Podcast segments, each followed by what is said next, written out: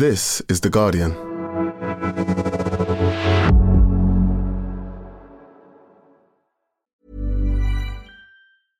Finding your perfect home was hard, but thanks to Burrow, furnishing it has never been easier. Burrow's easy to assemble modular sofas and sectionals are made from premium, durable materials, including stain and scratch resistant fabrics. So they're not just comfortable and stylish, they're built to last. Plus, every single Burrow order ships free right to your door. Right now, get 15% off your first order at burrow.com slash ACAST. That's 15% off at burrow.com slash ACAST. Tired of ads barging into your favorite news podcasts? Good news. Ad-free listening is available on Amazon Music for all the music plus top podcasts included with your Prime membership. Stay up to date on everything newsworthy by downloading the Amazon Music app for free or go to amazon.com slash news ad free. That's amazon.com slash news ad free to catch up on the latest episodes without the ads. The Guardian Archive long read.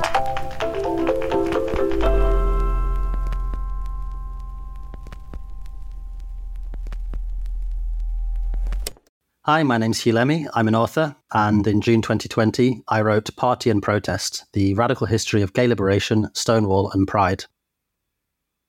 I wrote this article at a strange moment in the history of Pride and of LGBTQ liberation politics. It was a time when it seemed like, in many ways, LGBTQ politics had been accepted as mainstream common sense within the political discourse. Big brands and also government agencies and everything from arms companies to pharmaceutical companies were now participating openly in Pride, celebrating their employees. But at the same time, the politics, as I understood it, of Pride historically had been very explicitly removed. Yet at the same time, it was clear that we were in the middle of a growing moral panic about LGBTQ people and especially about trans people. Yet I was also dissatisfied with some of the critiques of Pride, saying that partying is itself apolitical examining the political roots of Pride can actually shed light on what has been so effective about it as a protest and as a movement historically. Exactly that it is a joyful communal display of a community who were traditionally regarded as abject and lonely and lacking in joy. Just seeing other LGBTQ people as happy and carefree and dancing and making out is a message of hope that brings people out of the closet and actually saves lives. So partying has been a remarkably successful political tool. And I wanted to look at that sense of joy and optimism within a larger, longer history of LGBTQ organizing. That was three years ago, which has been a long time in LGBTQ politics. In the intervening years, the moral panic has increased, and the sense that uh, LGBTQ rights was something that had been signed, sealed, and delivered by Western governments has dropped away. Since then, there's been a remarkable rise in a conservative narrative around LGBTQ people, and again, especially trans people, as groomers and predators that has grown on existing movements from places like Hungary that previously were sort of seen as outside of the Western discourse. Now that's at the heart of UK and US politics, and sadly looks like it's getting worse. I think reading back on the article now, it's important to bear that in mind and that the radical roots of pride as something liberatory, something that can't be delivered by governments or by corporations, but has to come from us as LGBTQ people, and the importance of solidarity is the one message that we have to keep at the heart of pride, whether we party or we protest, which are the same thing. Welcome to The Guardian Long Read, showcasing the best long form journalism covering culture, politics, and new thinking. For the text version of this and all our long reads, go to theguardian.com forward slash long read. Party and Protest The Radical History of Gay Liberation, Stonewall, and Pride by Huw Lemmey. Read by Emma Powell and produced by Esther Opoku-Gyeni. Before we begin, just to let you know that this article contains language you may find offensive.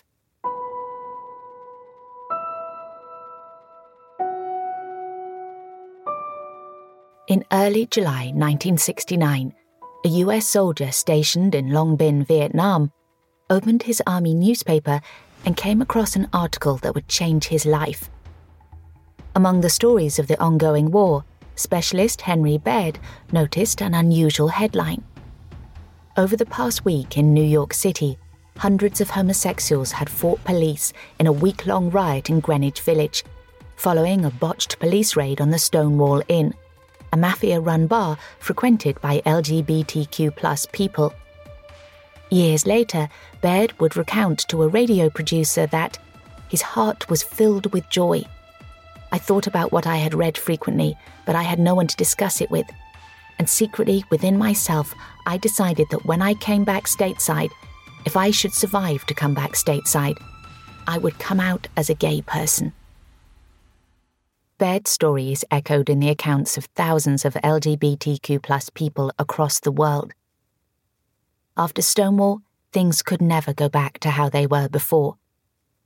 While the Stonewall riots were a spontaneous eruption of anger against police harassment, they had been a long time in the making. And while the riots lasted only a few days, their repercussions continue to this day. Following this explosion of rage, LGBTQ people in New York and further afield transformed the small, pre existing gay rights movement. Soon, they were advocating nothing less than gay liberation. From consciousness raising groups to fundraising dances, protests outside hostile newspapers to refuges for homeless trans and queer people, this surge in LGBTQ organising took many forms. And as the first anniversary of the riots came into view, some in the community began discussing how best to mark what was becoming regarded as the Bastille Day of gay rights. On the 28th of June 1970, exactly a year to the day since the police raid, the first Christopher Street Liberation Day was held attracting a few thousand LGBTQ activists. Christopher Street was the location of the Stonewall Inn, an epicenter of the riots. Similar small events were held in Chicago, Los Angeles, and San Francisco. As the gay rights movement grew, so did the marches, which came to be collectively known as Gay Pride and then Pride Parades. Last year, on the 50th anniversary of the riots, more than 5 million people took part in New York's annual Pride events. The five decades of struggle that have followed the riots have sometimes lent the impression that the arc of the moral universe does indeed bend towards justice. Within a single lifetime, homosexuality has moved from being a crime and a psychiatric disorder, punished in the US by imprisonment, chemical castration, social ostracization, and a lifetime as a registered sex offender to a socially and legally recognized sexual identity. Yet pride marches and the legacy of Stonewall remain contentious even within the LGBTQ community. For all its talk of unity, pride can still divide. To religious and cultural conservatives, pride parades are nothing less than the public flaunting of deviancy while many LGBTQ people regard today's corporate sponsored parades as having sold out the radical, revolutionary demands of the gay liberation movement. Those who were key to the kickstarting of gay liberation, trans people, people of colour, and working class LGBTQ people, have gained the least from the mainstreaming of the struggle. For decades, a debate has raged between different elements of the community is Pride supposed to be a protest or a party? The roots of that debate go back to its earliest days and suggest that Pride and the Stonewall riots have always been part of a contentious battle for identity and ownership. A battle that has helped produce the very idea of what being a lesbian, gay, bisexual, transgender, or queer person might mean.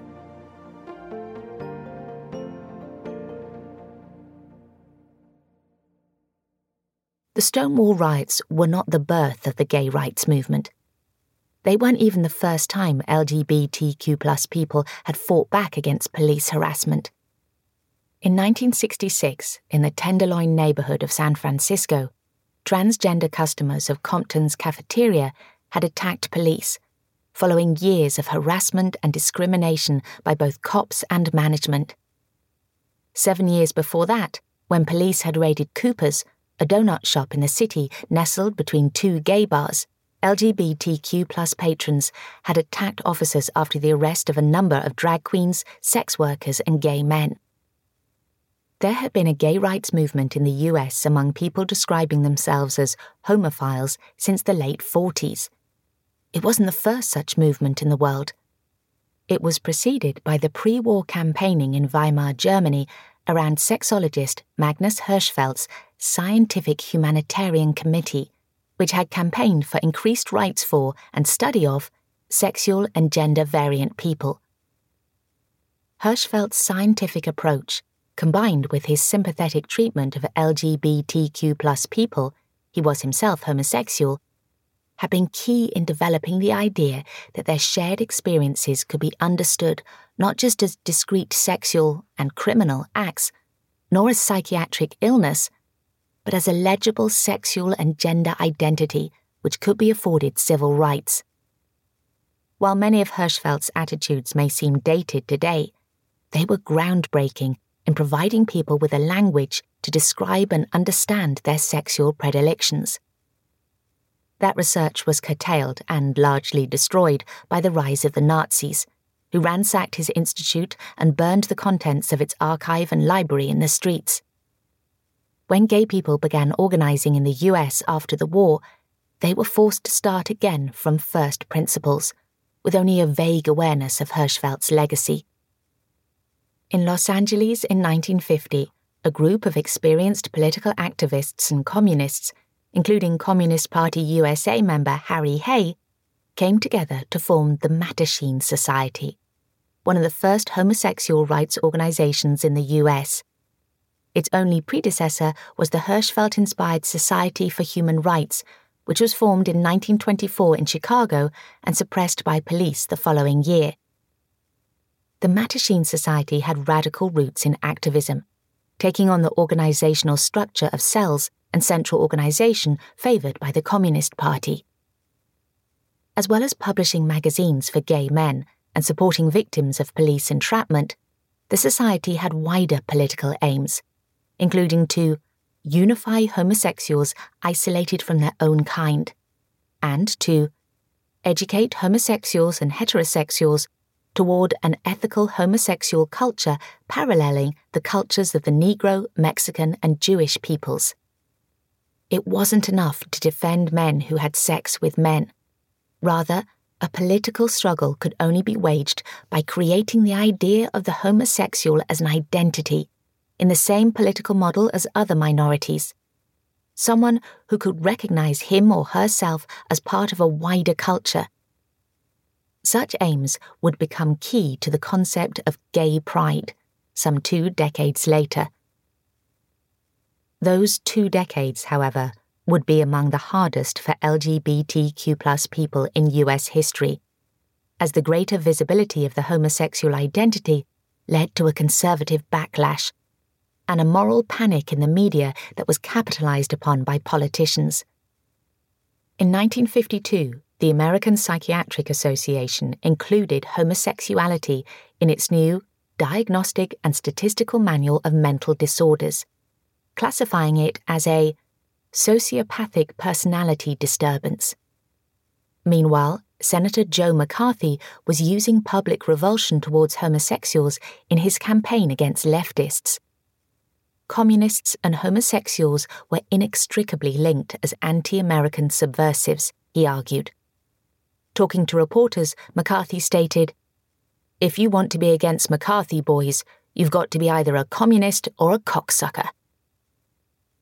In 1953, President Dwight Eisenhower passed Executive Order 10450, prohibiting homosexuals from working for the federal government, an order that stayed in place, in part, until 1995.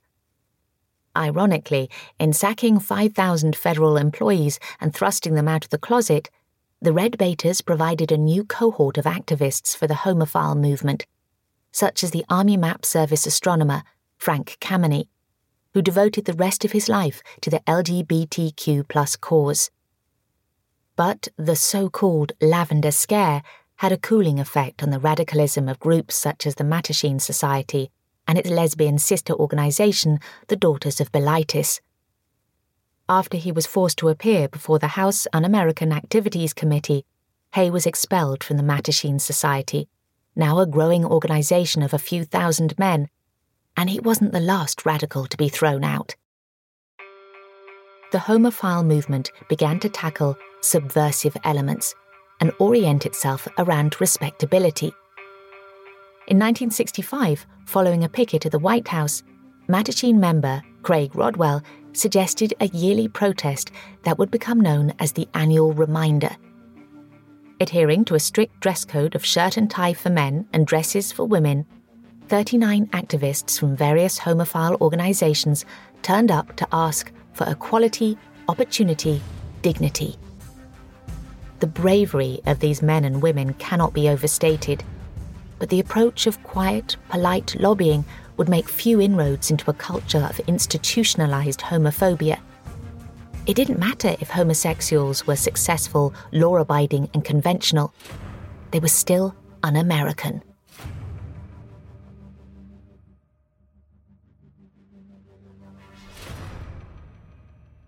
Meanwhile, in cities like New York, a vibrant LGBTQ subculture was becoming more visible, despite state suppression a bar could lose its liquor license merely for serving a patron it knew to be homosexual, since homosexuals were, by their very nature, regarded as disorderly. In 1966, the Mattachine Society challenged this policy with a sip in at Julius's, a Greenwich Village bar that was popular with gay men, but was attempting to shake off its homosexual clientele. Mafia run bars frequently flouted this law exploiting legal loopholes and paying off the NYPD while charging their LGBTQ customers high prices for watered down drinks. Unlike the clientele of Julius's, who tended to be white, middle class gay men, the Stonewall Inn catered to more ethnically mixed customers, mainly gay men, alongside trans women and some lesbians, such as Stormé DeLarverie.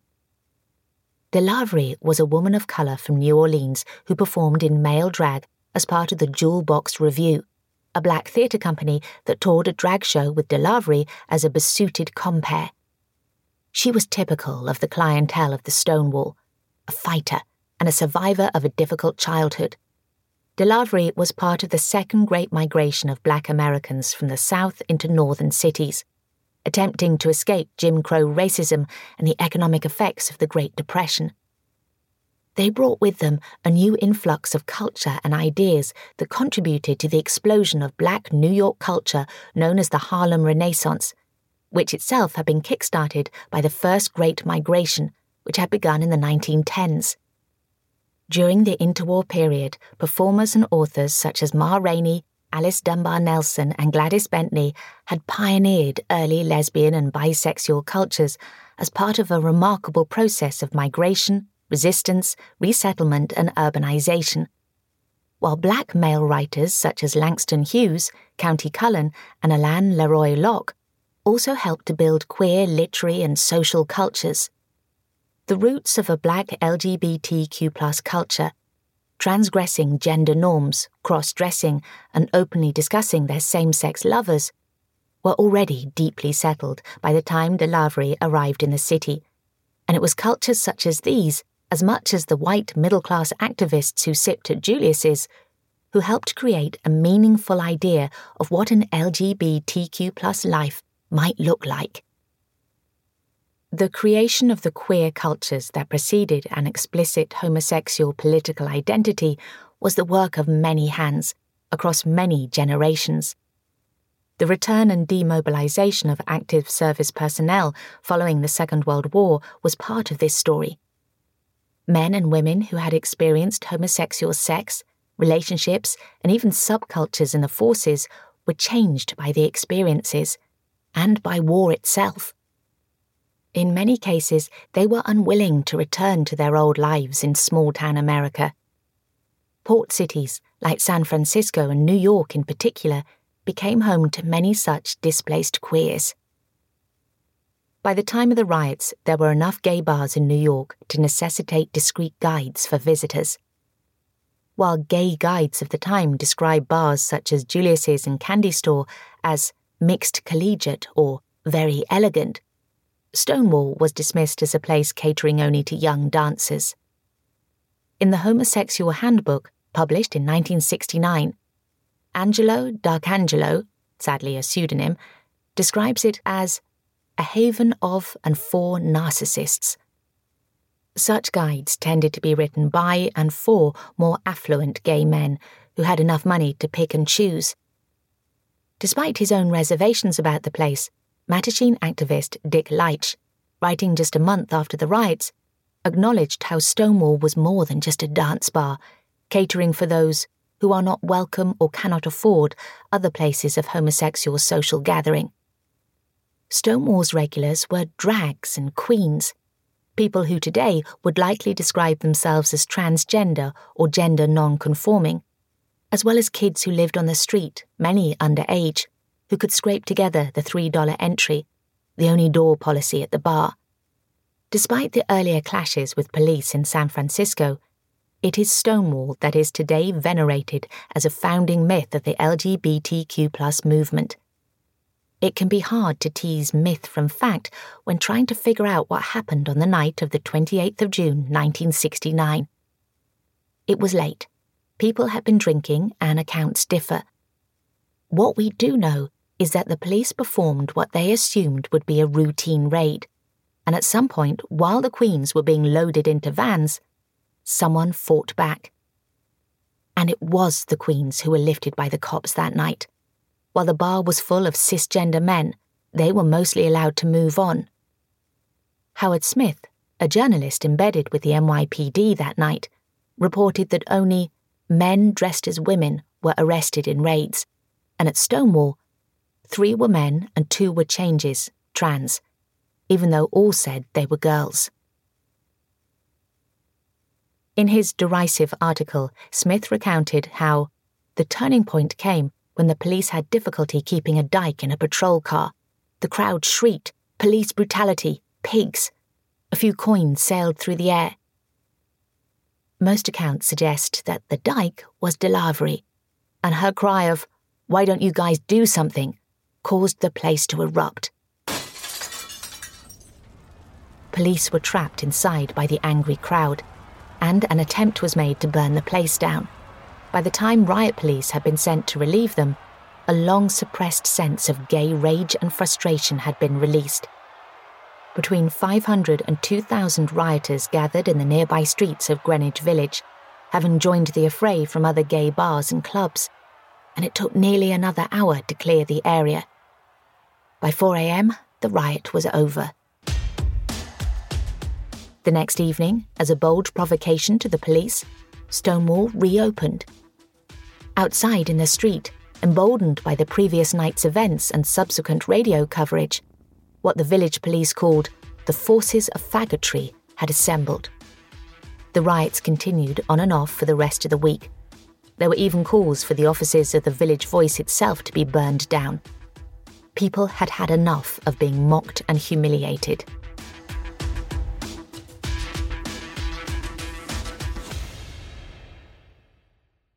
Thanks for listening to The Guardian Long Read. The story continues right after this. Finding your perfect home was hard, but thanks to Burrow, furnishing it has never been easier. Burrow's easy to assemble modular sofas and sectionals are made from premium, durable materials, including stain and scratch resistant fabrics. So they're not just comfortable and stylish, they're built to last. Plus, every single Burrow order ships free right to your door. Right now, get 15% off your first order at burrow.com slash ACAST. That's 15% off at burrow.com slash ACAST. The audio long read is supported by BetterHelp. Here's a question. If you had an extra hour in your day, what would you do with it? Watch TV? Read a book? Mm, meet up with a friend? Mm, maybe a little nap? A lot of us spend our lives wishing we had more time. But for what? Perhaps to best answer that, you need to work out what's truly important to you, then make that a priority. Therapy can help you work out what's most important to you. It isn't just for those who've unfortunately experienced trauma in their lives. Therapy can be helpful for learning positive coping skills and for setting boundaries. It can empower you to be the best version of yourself. If you're thinking of starting therapy, give BetterHelp a try. It's entirely online and designed to be convenient, flexible, and suited to your schedule. Just fill out a brief questionnaire to get matched with a licensed therapist and switch therapists anytime for no additional charge. Learn to make time for what makes you happy with BetterHelp. Visit betterhelp.com slash audiolongread today to get 10% off your first month. That's betterhelp, H-E-L-P dot com slash audiolongread.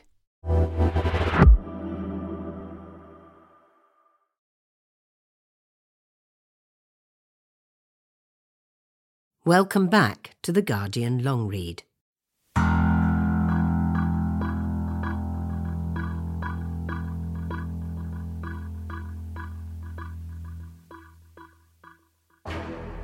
Stonewall couldn't have happened without the LGBTQ plus cultures and political groups that preceded it, and they continued to influence the events that followed. But those groups couldn't contain the rage that permeated the community in the immediate aftermath of the riots and the months that followed.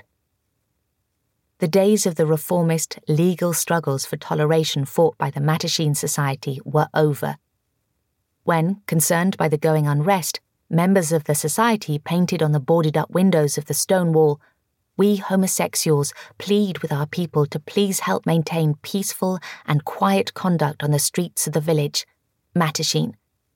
Their call went unheeded. Yet, when the New York chapter called an emergency meeting shortly afterwards, more than 100 LGBTQ plus people showed up. Someone in the audience called for the formation of a Gay Liberation Front, GLF, echoing the anti colonial struggles taking place across the Arab world and Southeast Asia.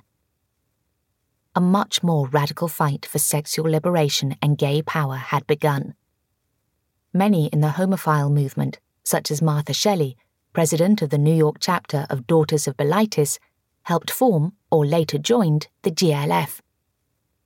At that year's homophile annual reminder picket, two lesbians held hands, flouting Mattachine rules. Frank Kameny, the sacked US Army astronomer who had since dedicated his life to the cause, was furious, but the women refused to let go of each other.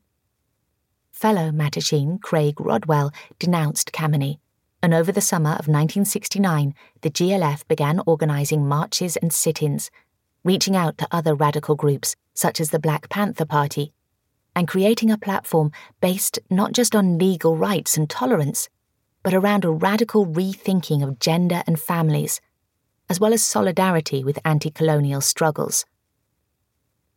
The GLF was a brief explosion of ideas and political energy. Within months, other organizations had been founded, frustrated by the dominance of cisgender gay men in the group. STAR, Street Transvestite Action Revolutionaries, addressed the immediate problems faced by queens trans and gender non-conforming people, many of whom arrived in the city unable to find housing and employment. Another group, radical lesbians, worked to represent the needs of lesbians who faced misogyny within the GLF and homophobia within the women's movement. Meanwhile, the Gay Activists Alliance felt the GLF's radical social agenda was too broad and focused solely on addressing gay issues. The GLF burned out in the US within three years, but that was long enough to establish its most enduring political event the first Pride March. It was Rodwell who is credited with the idea. As the Eastern Regional Conference of Homophile Organizations came together for a meeting in November 1969 to discuss the following year's annual reminder, Rodwell wondered whether a commemoration of the riots one without a dress code or other restrictions, and that could be mirrored across the nation, might not be more suitable. He drafted a resolution along with his friends, one of whom, Ellen Broidy, presented the resolution, which passed immediately. The first Christopher Street Liberation Day would take place at the end of June. Feminist and bisexual activist Brenda Howard suggested that rather than just a single march, there should be a week of events surrounding the commemoration. At the same time, GLF activists in other cities, including Chicago, LA, and San Francisco, also organised parades. Within a few years, there were pride marches not just across US cities, but in Europe as well, with London holding its first in 1972. The purpose of Pride was not just to commemorate those who fought back against police violence at the Stonewall Inn, or to protest unjust laws. It was also to counter the sense of shame and self hatred that scarred the lives of LGBTQ people. An early GLF poster featured a photo of a group of young activists, their faces not obscured but visibly smiling, arms locked as they walked down the street, some holding clenched fists in the air. The slogan shouted to other LGBTQ people was to come out. To be open about your sexuality or gender identity in your everyday life was a brave political act, but a necessary one as the Mattachines had claimed 20 years earlier, if people were to form a political movement, first they needed to find each other, unify, and form a shared culture. Now, however, it wasn't enough to do so discreetly. In sharp contrast with the polite behaviour codes of the early homophile protests, a joyous, open celebration of sexuality was a key component of the Pride March. We'll never have the freedom and civil rights we deserve as human beings unless we stop hiding in closets and in the shelter of anonymity, one participant told the New York Times. We have to come out into the open and stop being ashamed, or else people will go on treating us as freaks. This march is an affirmation and declaration of our new pride.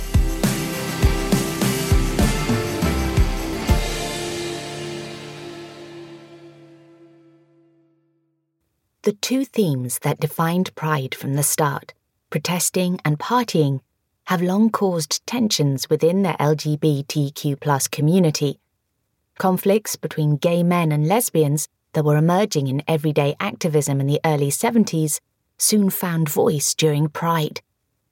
Many gay activists, while recognizing that gender oppression was an intrinsic part of the heterosexual society that targeted them as men, were far from willing to acknowledge their own misogynistic behaviour and attitudes.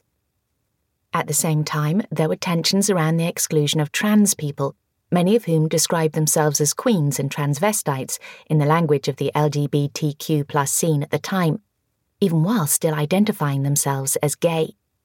The gay umbrella, which brought people together for the cause of liberation, failed to acknowledge the different experiences of those who sheltered under it, or address the power imbalances within it. Sylvia Rivera had first hand experiences of these problems.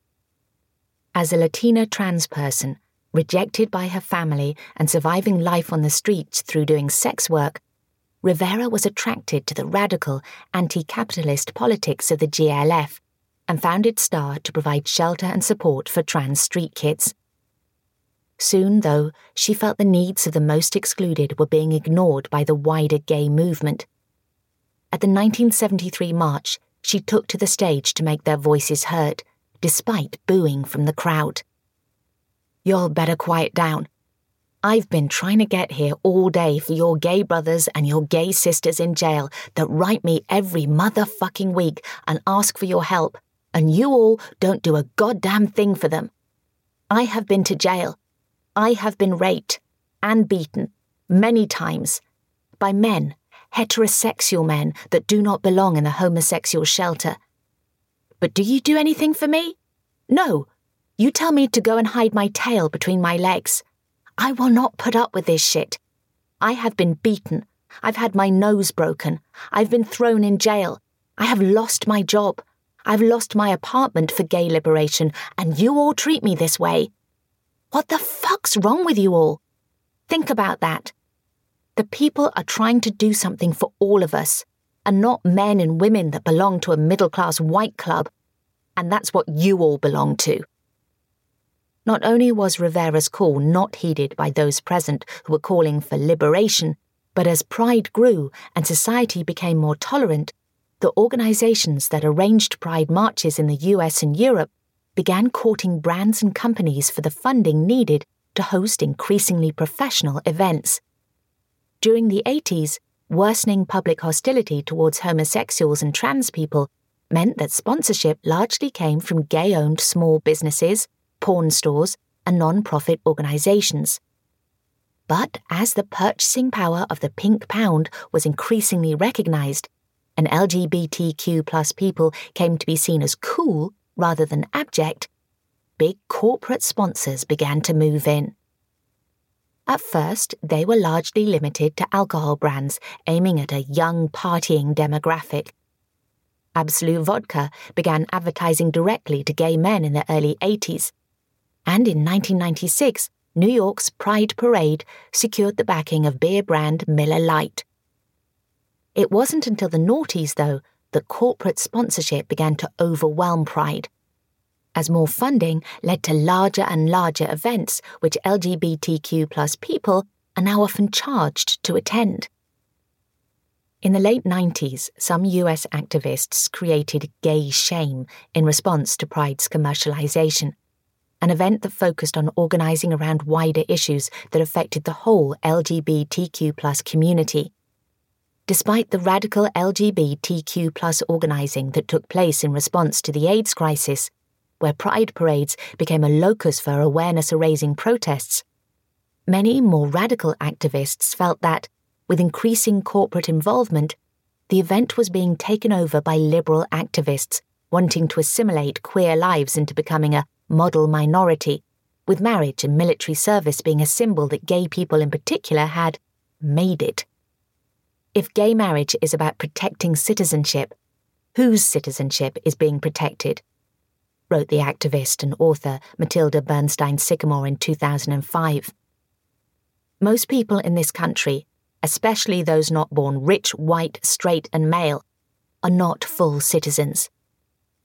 Gay assimilationists want to make sure they're on the winning side in the citizenship wars and see no need to confront the legacies of systemic and systematic US oppression that prevent most people living in this country and everywhere else from exercising their supposed rights.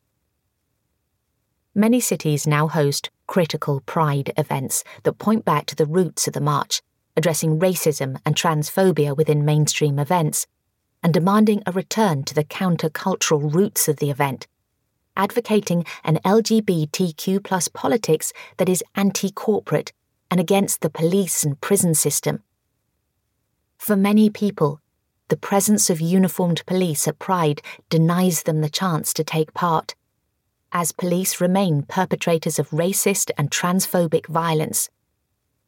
A movement that modelled itself on socialist and anti colonial struggles is, in the US and Western Europe, frequently filled with groups representing their employers, including the police and army, arms manufacturers, pharmaceutical giants, oil companies, and corporate banks. For those familiar with Pride's early radical history, at least in intention, today's parades can sometimes seem bewilderingly depoliticized. The historical and cultural weight of the main Pride parade, however, still makes it a flashpoint for conflict. In 2018, anti trans protesters campaigning under the slogan Get the L Out disrupted London's parade claiming that rights for trans people amounted to anti lesbianism. A claim that would have undoubtedly sounded sadly familiar to participants like Rivera in the first marches almost 50 years ago.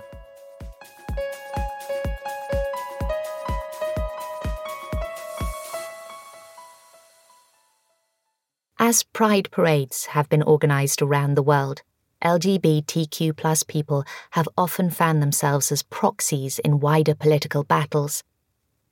In recent years, accusations have been made that Pride has become part of a homo nationalist project, where the victories won by LGBTQ activists since the 50s, in the face of widespread opposition and hostility, are now portrayed as inevitable products of a national culture. Such a process is used to portray other countries as less civilized, despite the role that European empires had in imposing anti sodomy laws in their colonies and suppressing other cultural approaches to gender. This is doubly ironic, considering the role that US evangelical movements still have in funding political campaigns in many parts of Africa for the continuation or even strengthening of colonial era anti sodomy laws. Last year, Richard Grenell, Donald Trump's ambassador to Germany, attacked Iran, saying that barbaric public executions are all too common in a country where consensual homosexual relationships are criminalized and punishable by flogging and death. This is true, of course, but then the same could be said for the US's close regional ally, Saudi Arabia.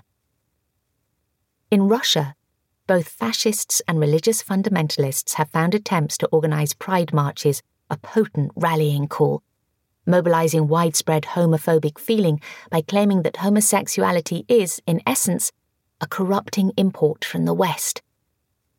In 2012, Moscow's courts banned pride parades from the city for a hundred years. In Poland, nationalist and conservative politicians have found electoral benefit in similar statements.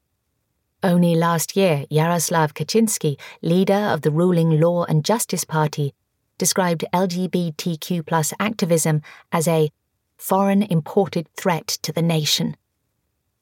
The use of such rhetoric across the world and the history of European exportation of homophobic laws means that attempts by liberal, pro LGBTQ commentators in the West to depict other countries as somehow naturally backwards is often dangerously counterproductive for LGBTQ people in those countries.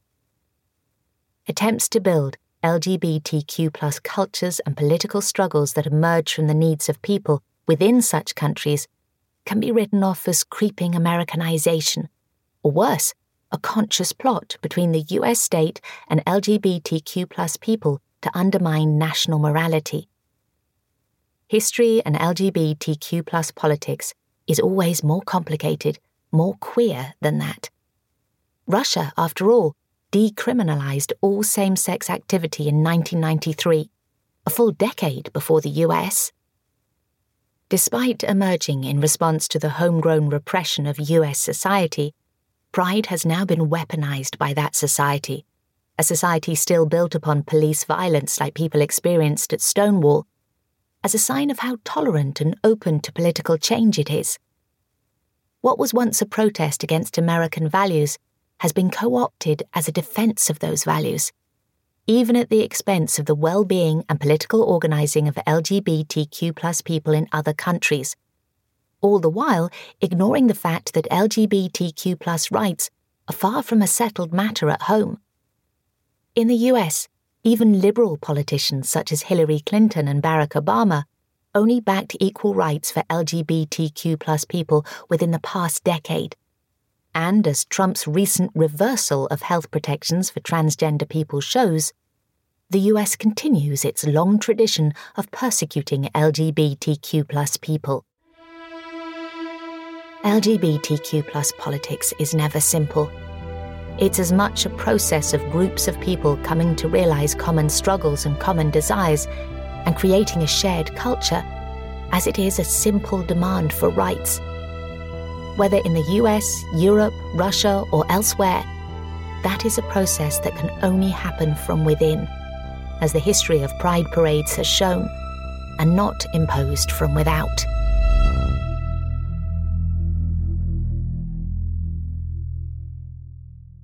The impact of the idea of pride has been so huge that many today assume that the political movements that preceded Stonewall were ineffective if they know they existed at all. Yet the idea of a gay person or a trans person as an identity that made sense within wider society was not inevitable. It was forged by activists like Harry Hay and Sylvia Rivera, and by the production of an entire culture that acknowledged what people had in common was more meaningful than a mere perversion. By making visibility and coming out an organizing principle of the movement, they gave millions of regular LGBTQ people the confidence and courage to tell friends, families, and co workers that, in the words of the later activist group Queer Nation, They were queer, they were here. Get used to it. The sight of LGBTQ plus people simply enjoying themselves has been as important to that project as any of the more explicit political slogans and strategies. It has made LGBTQ plus people visible to each other. When Army Specialist Baird read about the Stonewall riots in 1969, he saw himself in them and his world changed forever. The purpose of Pride has been to continue that process, to make people visible to themselves, to revolutionize their lives, and to begin to transform social attitudes towards sexuality and gender. With coronavirus related restrictions in place this Pride Month, hundreds of parades have been cancelled across the world. In response, online versions of the parade are being planned for Pride's half century anniversary including Global Pride 2020. While nothing can mirror the sensation of being a queer person surrounded, at least for a day, by thousands of other queer people, perhaps Pride's migration online will allow those who can't attend a physical Pride march, and indeed those who need it most, those taking part hiding in their bedrooms at home, listening on headphones, scared for their door to open, to take part as full, included marchers for the first time. Those of us who have seen our fair share of pride parades might roll our eyes at its tackier excesses. But for those who still endure the fear and shame of a straight cisgender society, pride can be a powerful symbol of a more hopeful life to come.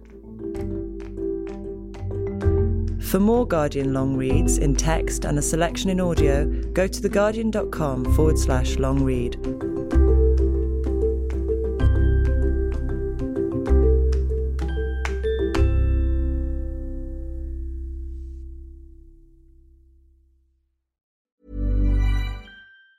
Tired of ads barging into your favorite news podcasts?